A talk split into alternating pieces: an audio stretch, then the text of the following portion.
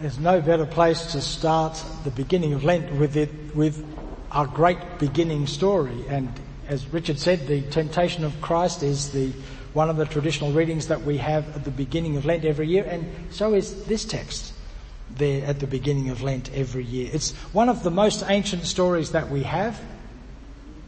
And like all cultures that have an origin story, it's steeped in mystery and uh, it's not straightforward and easy to understand. If you've heard, if you've had the privilege of hearing any Australian Indigenous creation stories, of which there are numbers, uh, they are the same. They're steeped in mystery and they're not sort of linear and, and easy to follow uh, because they are trying to give voice to something absolutely extraordinary, the existence of the world in which we live.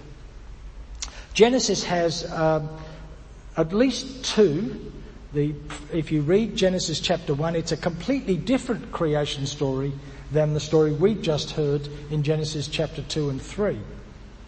Um, many scholars think there's at least seven creation stories throughout uh, the, the book of, uh, uh, throughout the early books of the Old Testament that can be teased out. So the ongoing story of how you explain, how you tell what the, how the world got to be the way it is, um, seems to be an ongoing story. And these stories always tell us something about uh, an explanation for the way the world is. What, what is the interconnectedness and yet difference between people we call men and people we call women? Well, the story, the bit that Richard missed out that's not in the lectionary reading is the story of Eve being made out of a rib from Adam's body, which is a way of talking about the fact that we are exactly the same and very different as different parts of the human uh, experience of the world. And the, re- the story we read is the story that gives us some explanation of how is it possible that human beings have the capacity for extraordinary goodness and extraordinary badness. That we do in fact have knowledge of good and bad or good and evil opens the whole story up the, and, and tries to explain some of these things to us. Well, the first thing we have to remember of this story, the whole basis of it, is that it's in a garden. It's a wonderful creation story, a wonderful idea that the whole purpose of the world is to be a garden. Not a desert, not an ocean, not a mountain, but a garden. And a garden seems to be the kind of place that we actually don't mind being in. In fact, many of us spend a lot of our energy making the block of land on which we live or the patch of land out in front of where we are into a garden. Because it's important to us. Not only because it can feed us, but because it can give us joy and peace. And there's something about pottering around in the garden that changes the way you feel about yourself and the world of, of, that you've had to endure that day. But not only is it a garden, but the Garden of Eden appears to be, uh, and some of the, t- the the writings interpret it this way as an orchard. It's a cultivated place. It's a place of order. And who doesn't want to live in a world of order rather than a world of chaos where anything could go wrong at any time? The idea of the world originally being designed as a beautiful garden, an orchard of, des- of, of design and order where we belong is an extraordinary beginning. What a wonderful idea of the way the world ought to be, the beginnings of everything. And we not only have a garden, but we have a purpose within it. It's this extraordinary idea that, that um, the Lord God took the man, the human being, because that's what the word Adam means. It means the human, and put him in the Garden of Eden to till it and keep it or, or better to serve it and to keep it. To serve it, it is different than controlling it, but to serve it. If you've got a vegetable garden, it does sometimes feel, particularly when the weeds are growing, that you're serving the garden rather than the garden serving you. Eventually you might get some tomatoes if you do it all right, but if you don't do it right, you don't get anything. And it, so it's you serving the garden, constantly tilling the soil, loving it, caring for it, paying attention to what's going wrong and doing the, the right thing to make it, it, it nurture. Now, what a different world it would be if we understood ourselves to be serving the creation within which we live.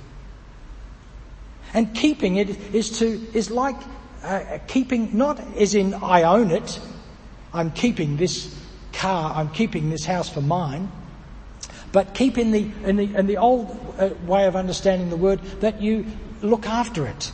You protect it or guard it. You keep it safe. Again, what an extraordinary idea that it, that it is that we're given into a world that is our job to serve it and to keep it safe and to protect it and to guard it. Again, what a different conversation we'd be having now about our climate had we taken that really seriously all through the, the, the time. It's not what we own, it's what we serve. It's not what we control, it's what we protect and look after. So in the context of this glorious place, this glorious beginning, what's the meaning of this test that's right in the middle of this story? We're invited to eat freely. Easy to miss that word, but that's part of the original. We're invited to eat freely of everything. Just to live in freedom. Except, don't eat from this tree. Don't eat from the tree that is the knowledge of good and bad. Now, good and bad here is not morality. It's the, exactly the same word used for good as was used in the first chapter of Genesis, in the, in the first creation story, where at the end of each moment of creation, God saw it and said it was good. And it's good in the sense that it functions. It, it operates properly. It just does what it's supposed to do. If you've got a, um, a, a complicated piece of machinery and it's all working and, and sounding right, that's good. It's that kind of goodness. So the tree of the knowledge of good and bad is the tree of the knowledge of the way things should be and the way things could be if they're not the way they should be. It's the knowledge of the garden as the orchard, as the place to be served and to live in freely. And it's the knowledge of what happens if you don't.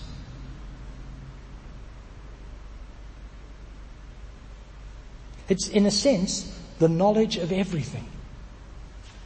And that knowledge is important. We can't live in ignorance. We might say ignorance is bliss, and it is if you're three, but you can't live that way if you're 30. It's wonderful to see children not giving a moment's thought about the future, but living in the moment. It's one of the great joys of being with children, is that they, we can absorb some of that, but we know we can't be that.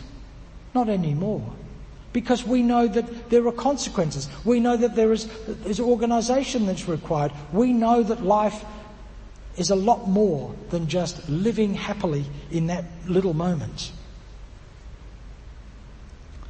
So in one sense, this story is wanting us to understand what does it mean to have the knowledge of good functionality, the way the world could be, and the opposite of that. What does that actually look like? Because you see, in the story, the snake, the serpent, tells the truth. He kind of embellishes some of the story. Didn't God say you shouldn't eat anything? And Eve picks up on that and says, well no, um, we're not supposed to eat or even touch the tree, which God didn't actually say, but you know, that you can see this is already being embellished in this story. It's, there's a kind of a lot of maneuvering. I always often think about this story as two boxes circling each other in a ring, looking for advantage. But the snake does say, no, if you eat it, you won't die. And they did eat it. And they didn't die. Not on the day, I think as the translation that Richard read, on that very day you will die. They, they didn't die. The snake was telling the truth. But maybe something does something does disconnect because their life then, then begins, becomes hard. They're told that the earth is going to be difficult to get any food out of, and we know that to be true. That when women are in childbirth, it's going to be painful and dangerous, and we know that that's true. That's an experience that we have had all through the time that human beings have been alive. So something does happen. And I wonder if what, what we're being invited to imagine here is that, yes, we can't live in ignorance. We do need to develop an understanding of what is good and what is not. That if you're three, it seems really good to have ice cream for breakfast. Might seem like that for you now. Um, I, I don't know. You don't have to tell me, but but you can only do it for a couple of days before it seems really bad because your tummy hurts. And then you can, as you grow up a little bit, you can connect the fact that your tummy's hurting with the fact that you ate ice cream for three breakfast. You know, like that's the learning. And we need to do that. And if you don't teach the people in, the small people in your life that story, you're not being a good carer. So we know all of that. Maybe what this story wants us to know is that there are no shortcuts to the wisdom that Eve said she wanted which is a different thing than knowledge of good and bad. She wanted wisdom and this fruit seemed really attractive. Of course it's attractive. Do you mean there's a pill that I could take that would make me incredibly wise? All I've got to do is take it? Now the internet is full of things like that. All you need to do is this small thing and either you won't have erectile dysfunction anymore if you're a man. those are all over the internet. Or you uh, spend this small amount of time every day doing this thing and you'll make an enormous amount of money. All you need to do is. So the idea of a shortcut hasn't gone away. We're desperate for it. Or all you've got to do is spend a couple of bucks on this ticket and there's a very good chance you will, you will win a million dollars. Now, it's true, there is a chance. I'm not sure it's a very good one, but there is a chance. And we all want that, the shortcut. But maybe there isn't a shortcut to knowledge of what is good and what is bad. That develops over time. And it's hard won. Most of us have learnt all kinds of lessons in our life about what damage we can do to ourselves if we do certain things. And, and if we've grown in wisdom at all, we've learnt to do those things not at all, or at least a little less to ourselves and to other people. That if we want to have decent, loving relationships with the people around us, there are things that we don't do. And there are things that we ought to do. And I often spend time talking with, with or used to much more talking with couples who are struggling in their relationship to discover often in the men, and, and I'm sad to say this as a, as a man, not a clue as to how to be with that other person. They know how to do man things. They can fix stuff. They can bring in money when they go to work and if, if they can get work and if they can't they feel terrible about themselves. But the idea that there's more to that relationship that they've got to be differently present and think through what does this look like, this moment? to the person I love? What would it look like from that person's point of view? Those kinds of knowledges of good, what is good, what is functional, what is real, and what isn't, they're sometimes missing. And in almost every case where a relationship falls apart, it's about some of those sorts of things that that's missing. And but those things can be found, but they're hard won and they take a long time. They take most of life. That's why we don't expect wisdom in three year olds and we hope for it in 80 year olds and 90 year olds. And there's some wisdom in this room. Just because you're old doesn't make you wise. But it's hard to be wise if you're not old because you haven't had enough time to learn these things. You can't take the fruit or the pill or the ticket and instantly become this.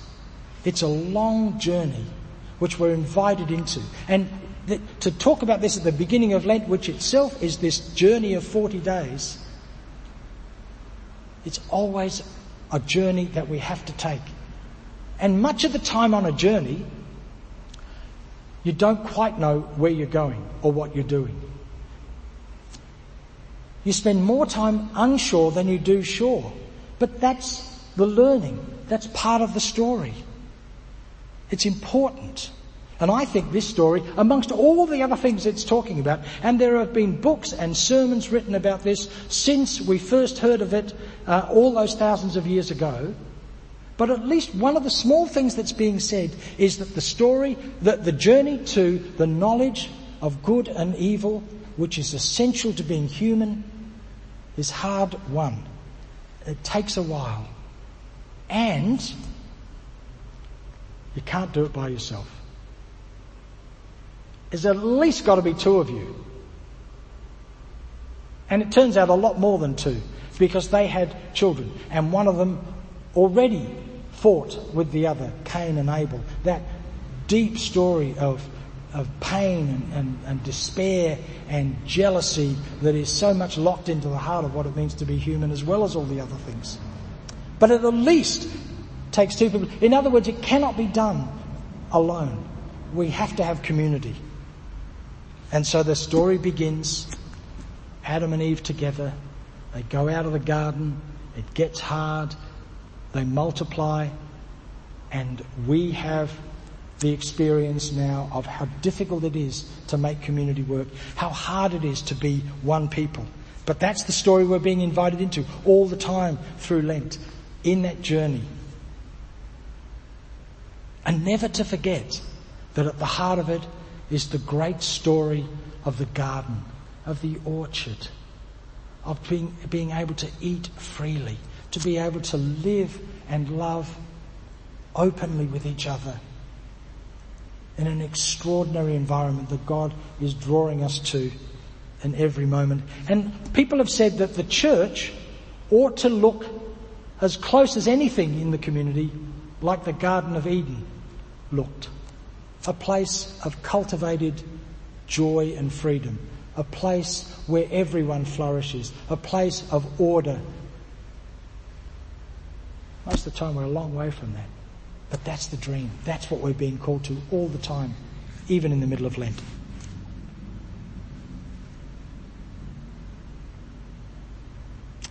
Yeah.